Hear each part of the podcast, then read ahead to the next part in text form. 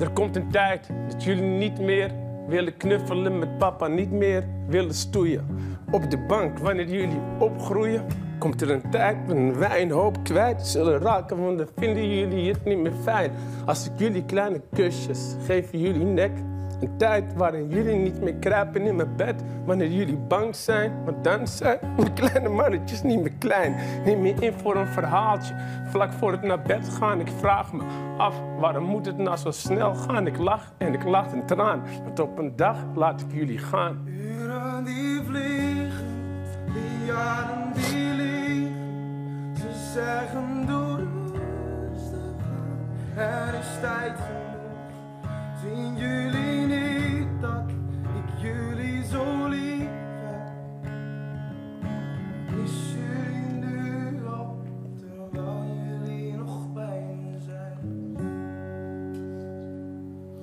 Er komt een tijd dat jullie zullen gaan liegen zoals papa heeft gelogen tegen oma toen ik tiener was. Het is een tijd waarin jullie met een meid afspreken en om een of andere reden moeten stiekem gaan. Dat is niet het enige. Jullie zullen ook dezelfde fouten maken als papa. Dingen als roken, ik hoop het niet. Ik klink nu net als mijn moeder die mij en mijn broer vroeger wilde behoeden. Maar net als mijn moeder zal ik moeten accepteren dat er een tijd komt dat jullie van je eigen fouten leren. Op een dag zie ik de controle verdwijnen, maar tot die dag hou ik jullie bij. Uren die vliegen, die jaren die liegen. Ze zeggen doe rustig aan, er is tijd genoeg. Zien jullie niet dat ik jullie zo lief heb? Ik mis jullie nu al, terwijl jullie hier bij me. En misschien vinden mensen dat ik overdrijf. En misschien hebben al die mensen ook gelijk. En misschien valt het allemaal wel mee. En ben ik eraan gewend voordat ik het weet. Maar misschien verandert niks aan mijn pijn. Misschien zal ik er tegen die tijd niet eens meer zijn. Misschien weet ik één ding wel zeker. Ik mis jullie voor het leven. Uren die vliegen, die jaren die liegen. Ze zeggen aan, er is tijd genoeg. Zien jullie niet dat ik jullie zo lief heb? Ik mis jullie nu al, terwijl jullie hier bij me zijn.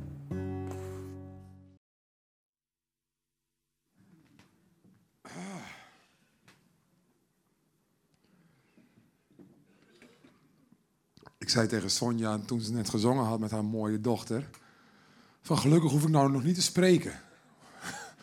Komt dit nog achteraan? Goeie help.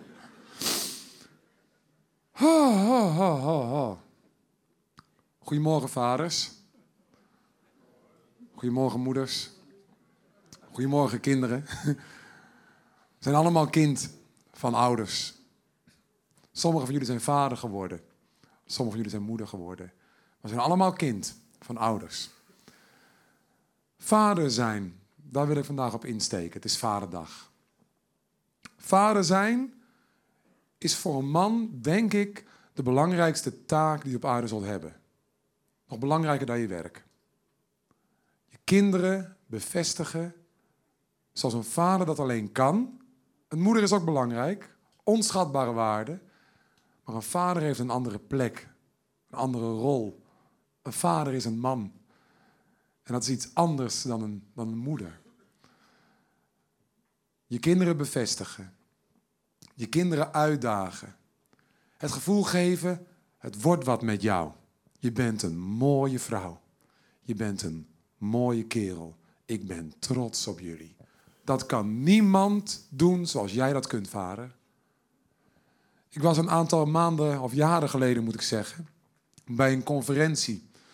Er was een conferentie van mensen die in de hele wereld projecten doen om anderen te helpen. Een soort zendingsproject. En de directeur van de organisatie, die dat al 60 jaar deed, die kwam het podium op. Hij was inmiddels niet meer de directeur, moet ik zeggen, maar hij was de oprichter en nog, uh, had nogal veel invloed. En er werd hem gevraagd: Joh, kan je ons, de nieuwe generatie, wat lessen meegeven die jij hebt geleerd in je leven? Wat moeten we nooit vergeten? En hij begon niet in de eerste plaats over de organisatie te kletsen of over de structuren en de aanpak en wat wel of niet werkt. Hij begon over het leven. Hij zegt: Mannen en vrouwen, ik heb één ding geleerd op een hele harde manier. En dat is: zet je gezin op nummer één. Want het verhaal van je kinderen en ook het verhaal van jouw leven, dat begint thuis. Thuis is de plek waar het allemaal begint. En hij zei, en toen begon hij te huilen, ik heb dat niet goed gedaan. Ik ben inmiddels opa, maar ik heb mijn kinderen toen zij klein waren niet gegeven wat ze wel van mij nodig hadden. En ik was overal om goede dingen te doen. En ik werd geprezen voor mijn werk. En ik heb ook altijd voorzien. Weet je wel? Ik heb voor mijn kinderen kleren kunnen kopen en eten. En ik heb mijn best gedaan om de kostwinner te zijn. En noem maar op. En ik heb een carrière gehad en mensen bewonderden mij. Maar ik was er niet bij toen mijn zoon voor het eerst ging lopen. Ik was er niet bij op die eerste schooldag. Ik was er niet bij met veel verjaardagen. Of ik was er maar heel even, want ik moest weer weg. Ik was er niet. En ik heb mijn rol in hun leven eigenlijk niet ten volle gepakt. En daar heb ik spijt van, want ik kan dat nooit meer overdoen. Als vader heb jij misschien wel de grootste invloed op het zelfbeeld van je kinderen. Alle onderzoeken zijn het erover eens. De grootste impact op het leven van kinderen, en die gaat een leven lang mee, hè, die impact, komt van de ouders. Van de moeder en nu vandaag hebben we het over de vader. Jij, vader, vormt je kind als geen ander. En veel van jullie weten dat ook. Omdat je in je eigen relatie met je vader dat wel of niet hebt ontvangen. De liefde, de support, de betrokkenheid, de bevestiging, de ja, involvement zeggen ze in Amerika. Gewoon dat je echt in het leven zit. Dat je er bent, present bent. Van heel dichtbij ken ik een aantal mensen die opgegroeid zijn zonder vader. Niet dat vader overleden was, maar vader was weggegaan. Ouders waren uit elkaar gegaan en vaders verdwijnen dan soms helaas helemaal uit beeld. Of voor een groot, groot gedeelte uit beeld. In het leven van deze mensen is dat iets dat nooit helemaal uh, goed zit. Het blijft een wond, een vaderwond. Dus als je vader bent, pak met twee handen het voorrecht aan dat jou gegeven is om vader te zijn. Want niemand anders kan dat. Ik ben zelf vader van twee kinderen. Ik ze ook graag even aan jullie laten zien. Ik laat geen kans onbenut om uh, ze te laten zien. Dit is mijn zoon, Noah. Die foto is twee weken geleden genomen in Zwolle. Met Engelse werk. Misschien ben je er wel eens geweest. Ja, kijk dat hem ook. Ik leer hem om man te zijn. Zie je dat? Stoer, hè? Hier hadden wij net uh, grof vel weggebracht bij de stort. ja? En dit is mijn dochter. Mooi, hè? Feline. Feline is nu uh, één jaar en een paar weken. Mooiste meisje. Ja. Ja, ik ben hun vader. En helemaal maar alles wat wij als gezin hebben meegemaakt. Het is een paar keer kantje boord geweest in mijn leven. Erg ziek geweest. Dat ik nog leef zie ik als een groot wonder.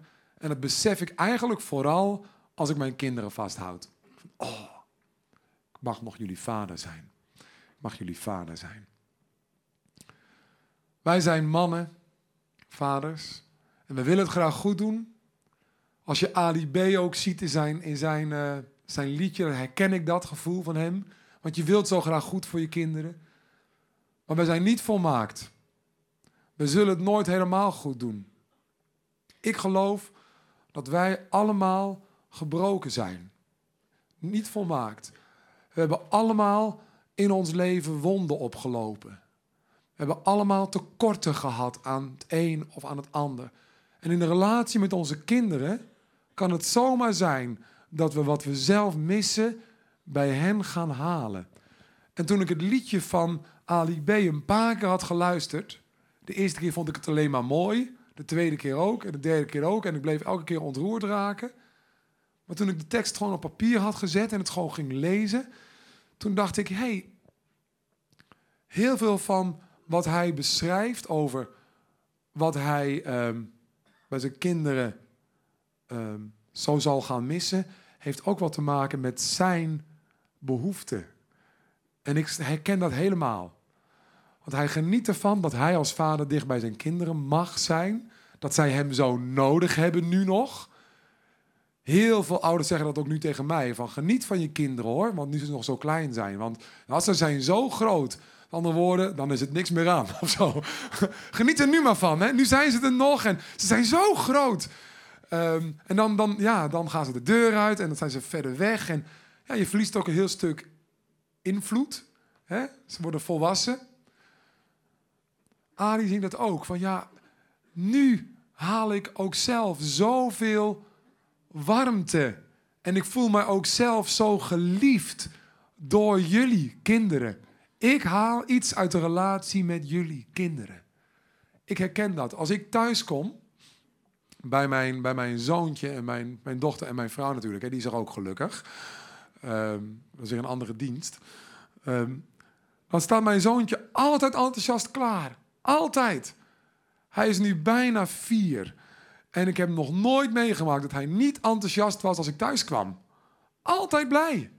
Superleuk. Toen hij nog niet kon praten, was het. Uh, gingen zijn handjes omhoog. Dat betekende til me op en laten we, gooi me in de lucht en stoeien. Stoeitijd. Nu zegt hij ook gewoon: Papa, stoeitijd, zegt hij dan. En dan is het spelen. Hij is altijd blij. Hij zegt het tegenwoordig ook letterlijk. Papa, ik ben zo blij dat je er bent. Ah, joh, dan, dan kan ik, dan voel ik me rijk en dat ben ik ook. En dan gaan we spelen. En dan zegt hij, papa, breng jij me naar bed? En dan denk ik, ja. En ik ben voor hem zo belangrijk. En dat streelt mij ook.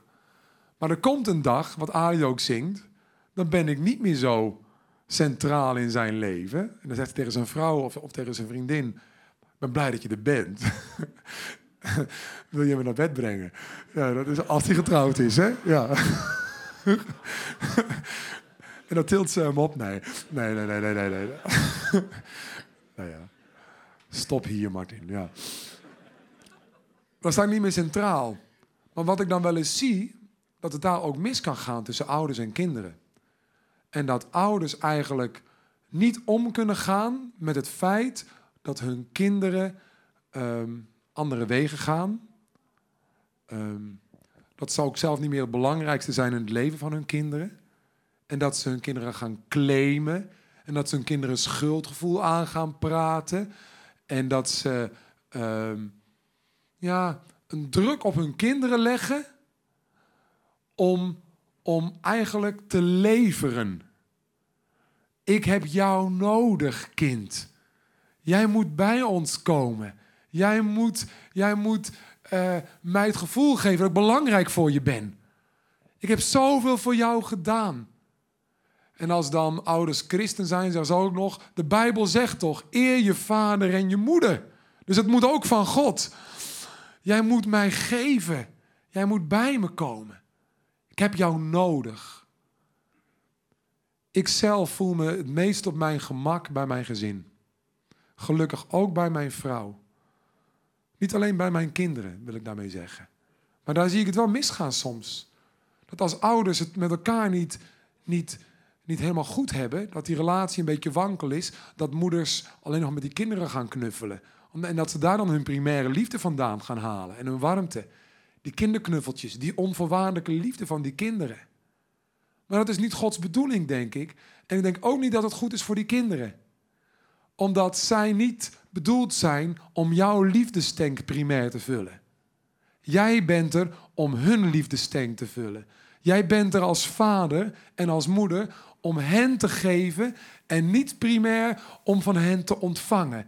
Tuurlijk ontvang je veel van je kinderen. Niks maakt mij zo gelukkig als een dag met de kinderen en mijn vrouw. Geniet daarvan. Maar ik mag mijn kinderen niet de druk geven van mij gelukkig maken. En dat gebeurt soms wel. En als dan die kinderen niet leveren, leveren dan gaat het mis. Ik heb laatst gehoord van een uh, onderzoeker rondom kindermishandeling. dat kindermishandeling vaak niet ontstaat omdat ouders helemaal niet van hun kinderen houden, maar meer omdat ouders soms hun kinderen te belangrijk maken en te afhankelijk van hun kinderen worden. En als die kinderen dan afstand nemen of ze leveren niet, dat ouders heel boos worden. En dat dan uiten in, in ongezonde manieren. Vaders en moeders zijn mensen, gebroken mensen, die allerlei dingen tekort komen in hun leven. En dat soms bij de kinderen willen halen. Maar kinderen zijn daar niet voor gegeven aan jou. Ik geloof ook dat we dat doen op gebied van dromen als we nu oppassen. Wij hebben dromen voor onze kinderen. Maar gaan die dromen over de kinderen of gaan die dromen over ons? Soms moeten kinderen goed maken wat ouders niet hebben kunnen doen. Ik kon niet studeren, maar jij gaat. Ja?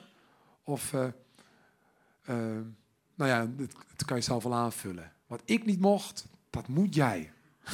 ja? Ik zei tegen, tegen Henk, eh, een van mijn beste vrienden van de week... Oh, ik heb echt een droom dat als Noah een jaar of, of, of ik veel, 20 is, 25... Ja, dat hij dan echt bij mij komt. Met problemen, als hij die heeft. Dat hij me echt zal vertrouwen. En dat we echt een vertrouwensband zullen houden. Dat ik echt een, ja, belangrijke rol in zijn leven mag spelen. En toen zei hij, voor wie hoop je dat? Goede vrienden zeggen de waarheid, hè? Ik zeg, ja, ja, ja, voor hem. Maar toch ook best wel voor mezelf eigenlijk. Misschien heb ik het nog wel meer nodig dat ik belangrijk voor hem ben dan, uh, dan hij dat nodig heeft. Nu wil ik jullie uh, meenemen naar iets wat ik sinds 15 jaar heb ontdekt. Ik geloof dat wij als vaders compleet kunnen worden. Wat je ook gemist hebt in je leven. En dat wij onze liefdestank en onze identiteit, ons hele innerlijke leven tot rust kunnen laten komen. En dat we vol kunnen zijn en tevreden door een relatie met God die zichzelf de hemelse Vader noemt.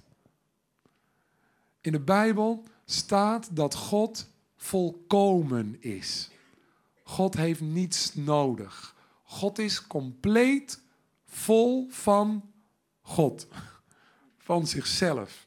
Hij heeft jou niet nodig om hem gelukkig te maken. God heeft jou niet nodig om hem te laten functioneren in de relatie of zo. Of überhaupt als persoon. God is compleet. En dat maakt de relatie met God ook zo geweldig. Want in die relatie ben je compleet vrij. Want God is niet ineens helemaal kapot als jij een tijdje niet bent geweest. God is ook niet een God die jou een schuldgevoel gaat geven als je een poosje uh, niet naar hem hebt omgekeken. Het gaat altijd goed met God. God's alive and well, zong een gospelartiest laatst. Vond ik mooi. En in de Bijbel lees je het als volgt. Misschien kan ik het je meenemen in een stukje over, over God, die hier ook de Vader wordt genoemd. Hierin zegt uh, de schrijver van een brief dat hij zijn knieën buigt voor de Vader. Daarmee bedoelt hij God. Die de Vader is van elke gemeenschap, dus elke groep, van alles wat er is in de hemel en op aarde. En nu komt het. Dit is wat God elke vader hier wil geven. En waardoor jij een goede vader kunt zijn en niet hoeft te claimen bij je kinderen. Mogen Hij, de Vader, vanuit zijn rijke luister uw innerlijke wezen kracht schenken en sterkte schenken door zijn geest, zodat door uw geloof in Hem Christus kan gaan wonen in uw hart en u geworteld blijft, sterk staat, gegrondvest bent in de liefde. Dat zult u met alle heiligen, dus alle mensen die geloven, de lengte en de breedte en de hoogte en de diepte kunnen begrijpen. Nu komt het, ja, u zult de liefde van Christus, de liefde van God, van Jezus, kennen, ervaren, die kennis te boven gaat. Dus je hebt geen theorie over God, je ervaart zijn liefde en daar ben je vol van. U zult volstromen waarmee? Met Gods volkomenheid, Gods compleetheid. Zodat je iets te geven hebt aan anderen, zonder dat je dat alleen maar doet omdat ze jou wat bieden. Of dat je iets nodig hebt. Of dat als ze niet terugbetalen, dat jouw liefde ook minder vrij blijft stromen. Want het moet van twee kanten komen, zeg je dan. Nou, hier zegt dus de schrijver van dit stukje in de Bijbel dat God een vader is die iets wil met jou. Wat wil hij met jou? Leven. Wat houdt dat in? Nou, dat je met hem praat en dat hij tot jou spreekt. Spreekt. Dat hij je langzaamaan leert wat echte liefde is. Dat je bevrijd wordt van verwrongen beelden van jezelf die niet kloppen. Dat je gaat leven in de waarheid over jezelf. Dat je onzekerheid plaats mag maken voor vertrouwen. Dat zijn bevestiging, die je misschien gemist hebt van je vader op aarde, dat die je gaat veranderen. Want hij zegt, jij bent mijn geliefde zoon. Jij bent mijn geliefde dochter. En ik zeg het niet alleen, ik zal het ook bewijzen in je leven. Ik zal je vullen van binnen met liefde en met vrede, met rust. Ik vond ook zo mooi jouw getuigenis, Janine. Dat je zegt van, nou, ik bad of God mij rustig wilde maken. Toen het zo spannend was in de familie en uh, zo verdrietig was. En God deed het. Het was niet alleen een theorie, het, het, werkte in jouw praktijk, zeg maar. In jouw band met God merkte je, hey, hij is nu bij me en ik word rustig. God doet iets in mij. En dat is mooi en dat gaat ook nooit over. Dat blijft. God is altijd in zijn kinderen. En dan gebeurt er iets. Want dan word je compleet als mens. Je wordt genezen. En als je dan als vader met je kinderen omgaat, dan kan je dus hen geven vanuit wat jou gegeven is. En hoeven je kinderen ook niet terug te betalen. En als je kinderen je teleurstellen, dan gaan ze doen, toch? En als ze je kwetsen, dat gaan ze doen. En als ze je oneerlijk behandelen, dat gaan ze doen. En als de verhoudingen scheef zijn, want jij geeft hen heel veel en ze geven niks aan jou, dat gebeurt. Of een tijd lang, of misschien heel kort, maar die fases zijn er. Dan zul je kunnen blijven liefhebben en vader kunnen zijn en geven en positief kunnen blijven. Waarom? Omdat jij niet bij je kinderen komt halen, maar je kinderen kunt geven. En dan zul je merken, dan zullen je kinderen ook blijven komen. Omdat ze geen druk voelen. Oh, ik moet eerst weer door twintig sorry's heen voordat het weer open is tussen ons. Nee, de deur is altijd open. Papa heeft mij niet. Uh, nou, papa houdt heel veel van mij. Maar papa functioneert ook als ik een tijdje lang niet zo'n goede zoon of dochter voor hem ben. Papa is stabiel in zijn liefde. Papa heeft een band met God. Dat kan. In de Bijbel lees je ook een verhaal over een vader en een zoon. En van jullie zijn misschien min of meer christelijk opgevoed of hebben een basisschoolachtergrond zoals jij had met geloof. Het verhaal van de verloren zoon, heb je dat ooit eens gehoord? Heb je een vader die heeft twee zoons en de ene blijft heel goed werken op het, uh, op het, op het bedrijf, zeg maar, op de boerderij. En de ander die vertrekt en die gaat de wijde wereld in, de laat zijn vader in de steek. Hij zegt zelfs tegen zijn vader, papa, mag ik mijn deel van de erfenis vast? Je leeft nog, je bent nog niet overleden, maar je geld wil ik nu alvast hebben. Dan ga ik daarna bij je weg. Goeiedag, het zal je gezegd worden. Het is bijna, ik wou dat je... Ik kan niet wachten op je dood eigenlijk. Mag ik je geld nu alvast? En daarna ga ik weg. En hij ging weg. En hij bleef weg. En hij ging feesten. En hij ging helemaal los. En hij maakte zijn hele familie eigenlijk ten schande met zijn levensstijl. Die vader heeft zich... Dus ik zou me heel snel schamen voor het gedrag van zo'n zoon. Als ik ervan zou horen wat er allemaal gebeurde. En als het dan helemaal mis is, na een tijd, en die zoon heeft alles verpest, dan komt hij bij, bij zijn zinnen, zegt de Bijbel, komt tot zichzelf. En dan denkt hij, wow, mijn vader was eigenlijk altijd goed voor mij. Ik kwam nooit iets tekort bij hem. Zelfs de knechten. Ik was een zoon, maar zelfs de knechten hadden het beter dan ik het nu heb. Ik ga iets doen. Ik ga terug naar huis. En ik zal tegen mijn vader zeggen: Oké, ik begrijp dat ik het niet meer verdien om uw zoon te zijn, want ik heb alles fout gedaan. Ik heb u gekwetst. Ik moet door heel veel jaren van goed maken heen voordat die band weer goed is. Dat is menselijk gedacht, hè? Kijk je wel eens naar het familiediner op tv? Dan zie je dat ook, hè? Dat zo'n vader ook soms zegt: Ja, ik heb de deur dicht moeten gooien, want het houdt een keer op. Het houdt een keer op. Hij heeft ons zo gekwetst. En wat ik nog het ergste vind, hij heeft zijn moeder gekwetst. En dat pik ik niet. Nou, dan is de deur even dicht. Maar als hij het spijt me zegt, dan kunnen we kijken of langzaamaan. En nou ja, dat hè, krijg je dat. Dat is menselijk. We zijn mensen. Ik snap zo'n vader ook wel. Ik snap het wel. Wij zijn niet God. Wij zijn mensen. We kunnen ook niet uh, uh, volmaakt zijn. Dus die zoon in het Bijbelverhaal denkt ook van, nou, een goede relatie met de vader zal er wel niet in zitten voor mij. Als ik maar aan het werk mag. Dan krijg ik tenminste te eten. En liefde verwacht ik niet eens meer. Dan lezen we in de Bijbel wat er gebeurt. Zoon loopt onderweg naar huis, oefent zijn speech onderweg, want spijt me en dit en dat. En dan staat er, maar de vader zag hem in de verte al aankomen. Met andere woorden, die stond op de uitkijk. Hij kreeg medelijden met zijn zoon. Hij rende op zijn zoon af. Hij viel hem om de hals en hij kuste hem. Vader, zei zijn zoon tegen hem, die begint in zijn geoefende speech.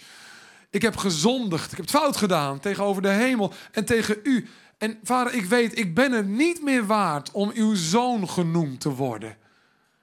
Maar de vader zei tegen zijn knechten: Haal vlug het mooiste gewaad en trek het hem aan. Doe hem een ring aan zijn vinger. Geef hem sandalen. Breng het gemeste kalf en slacht het. Slecht nieuws voor het kalf.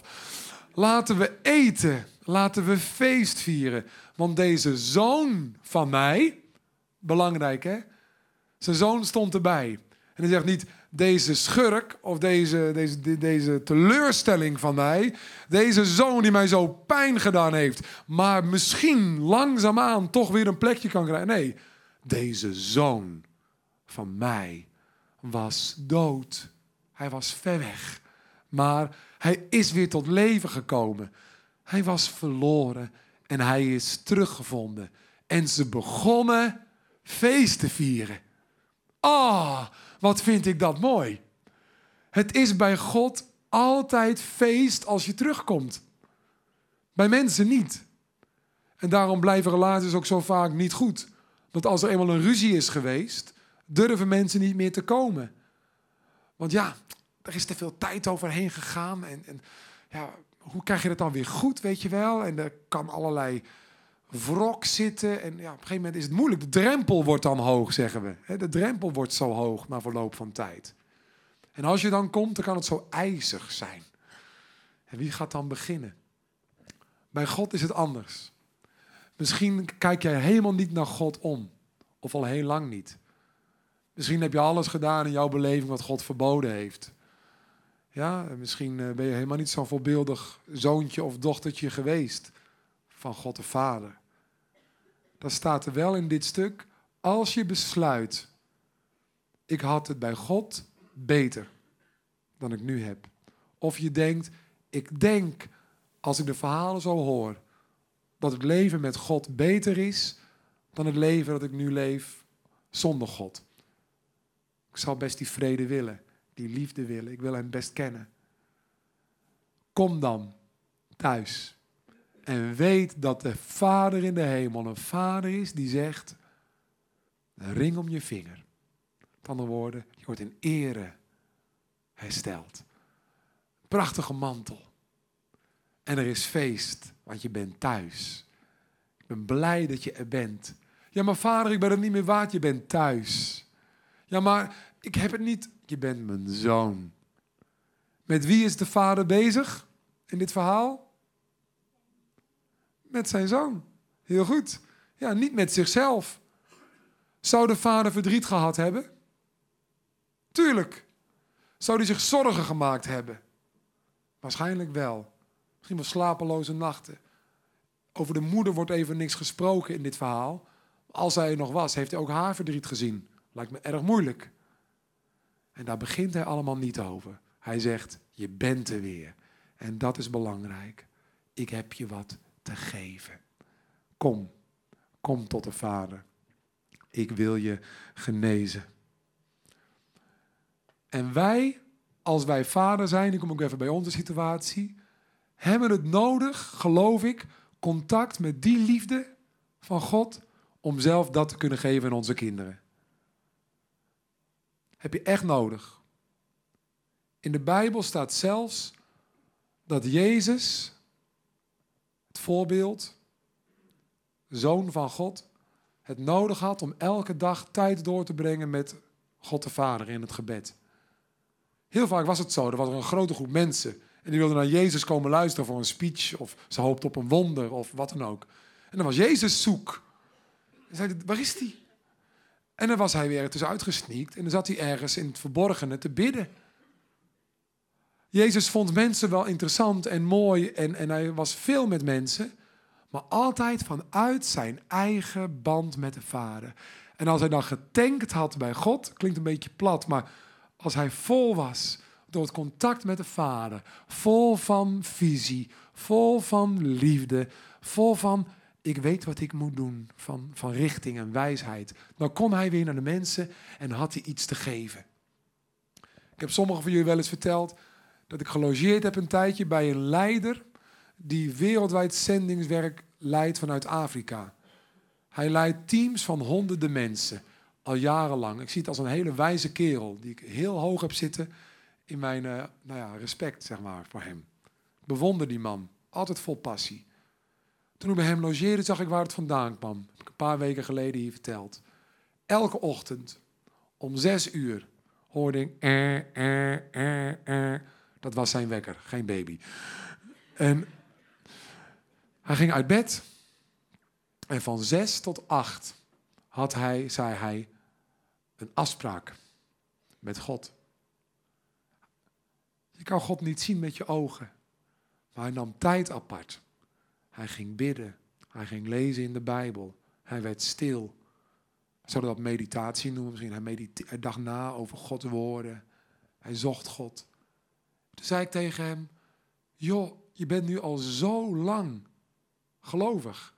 Twee uur lang. Heb je dat echt nog nodig? Je weet al zoveel. En, en je bent, hebt zoveel levenservaring al. Moet je zo lang elke dag bidden om er een beetje doorheen te komen? In je dag? En toen zei hij iets heel moois. If I don't hear from the Father. Afrikaan, hè? What can I tell my people and my children?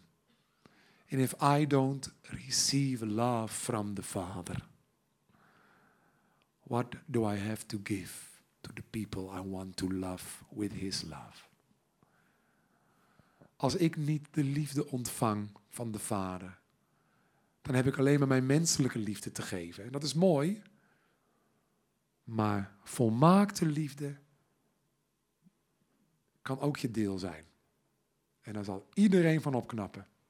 Jij en met jou je gezin. Dus God leren kennen is goed voor jou.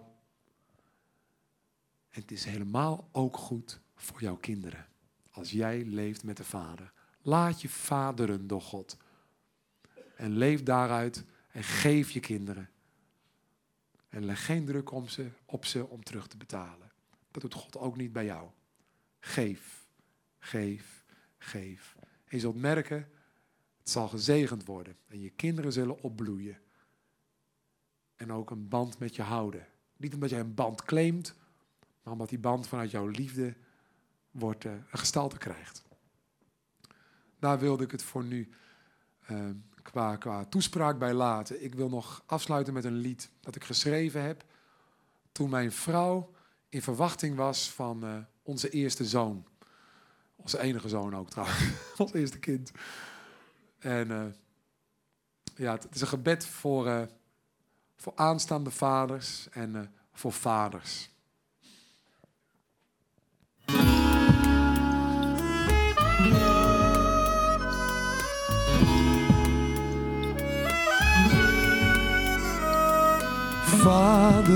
God, hier ben ik weer. Hoor mij als ik fluister. In het donker kniel ik neer. Nu het thuis nog rustig is. Brengt uw woord mijn leven voor de dag die op me wacht. Om vandaag weer door te geven. En de taak die u me gaf, die u mij gaf. Hey.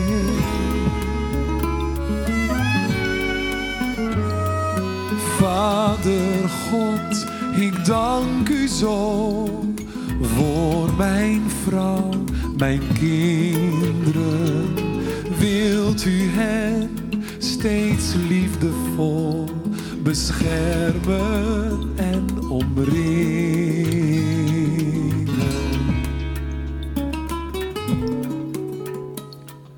Help me voor ze strijden en te leven tot uw eer. Dat we als gezin beleiden. U bent goed, u bent de Heer. Help mij beeld te geven aan uw zorgzaamheid, uw trouw. Dat mijn kinderen zullen voelen dat hun vader van ze houdt.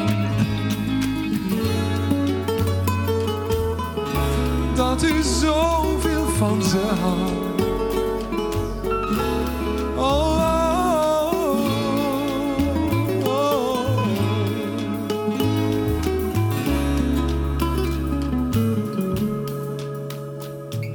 Help ons steeds te kiezen, vaders, voor het goede, want ik weet dat ik kwetsbaar blijf voor fouten en dat ik u vaak vergeet. Daarom leidt mij, goede vader, in uw rechte sporen weer. Laat me op u lijken. Ik wil leven tot uw eer.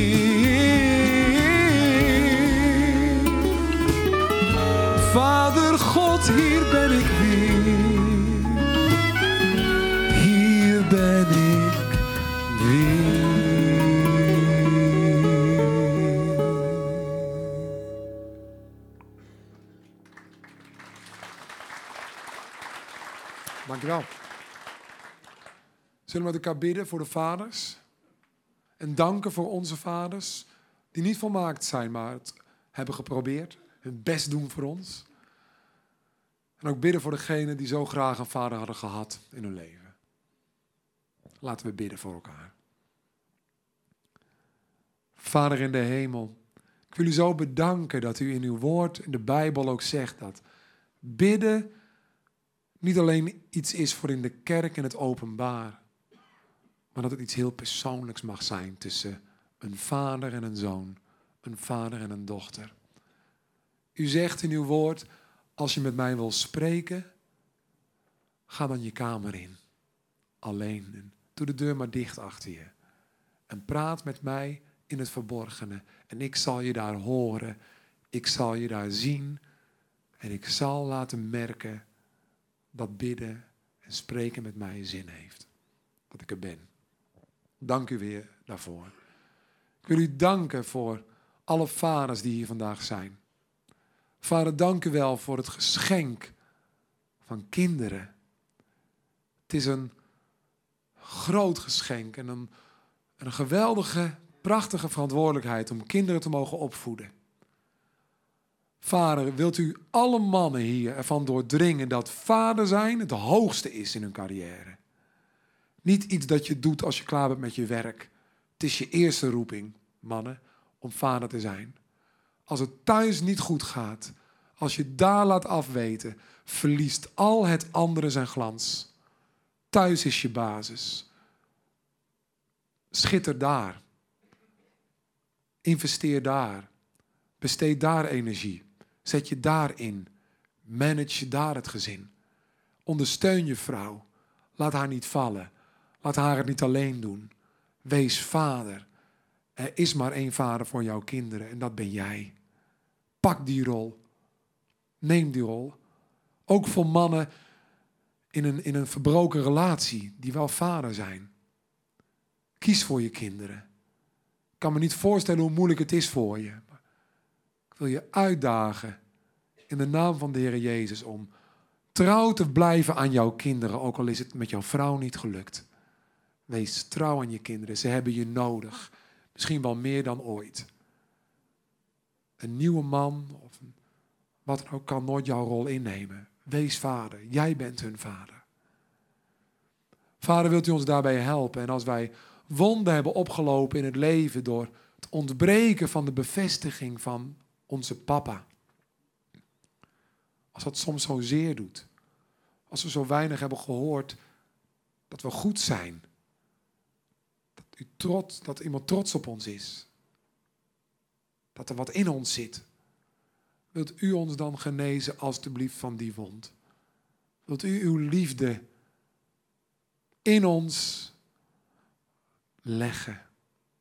Wilt u ons laten ontdekken dat u altijd voor ons bent geweest? En dat u altijd staat te wachten tot kinderen thuiskomen. En dat u feest met ons wil vieren. Geen verwijt, geen verwijdering. Maar we zijn close als we dat willen met u. En er is feest, er is genade. Heer, wilt u ons, uh, ons dicht bij uzelf nemen? Ik wil graag afsluiten met een, uh, een stil gebed. Dus een gebed in je eigen woorden, dat je in je hart kunt uitspreken.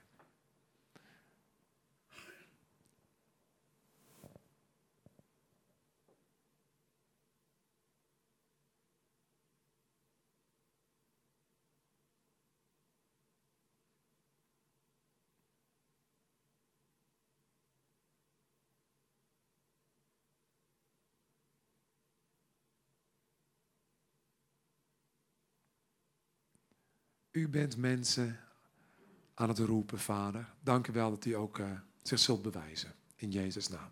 Amen.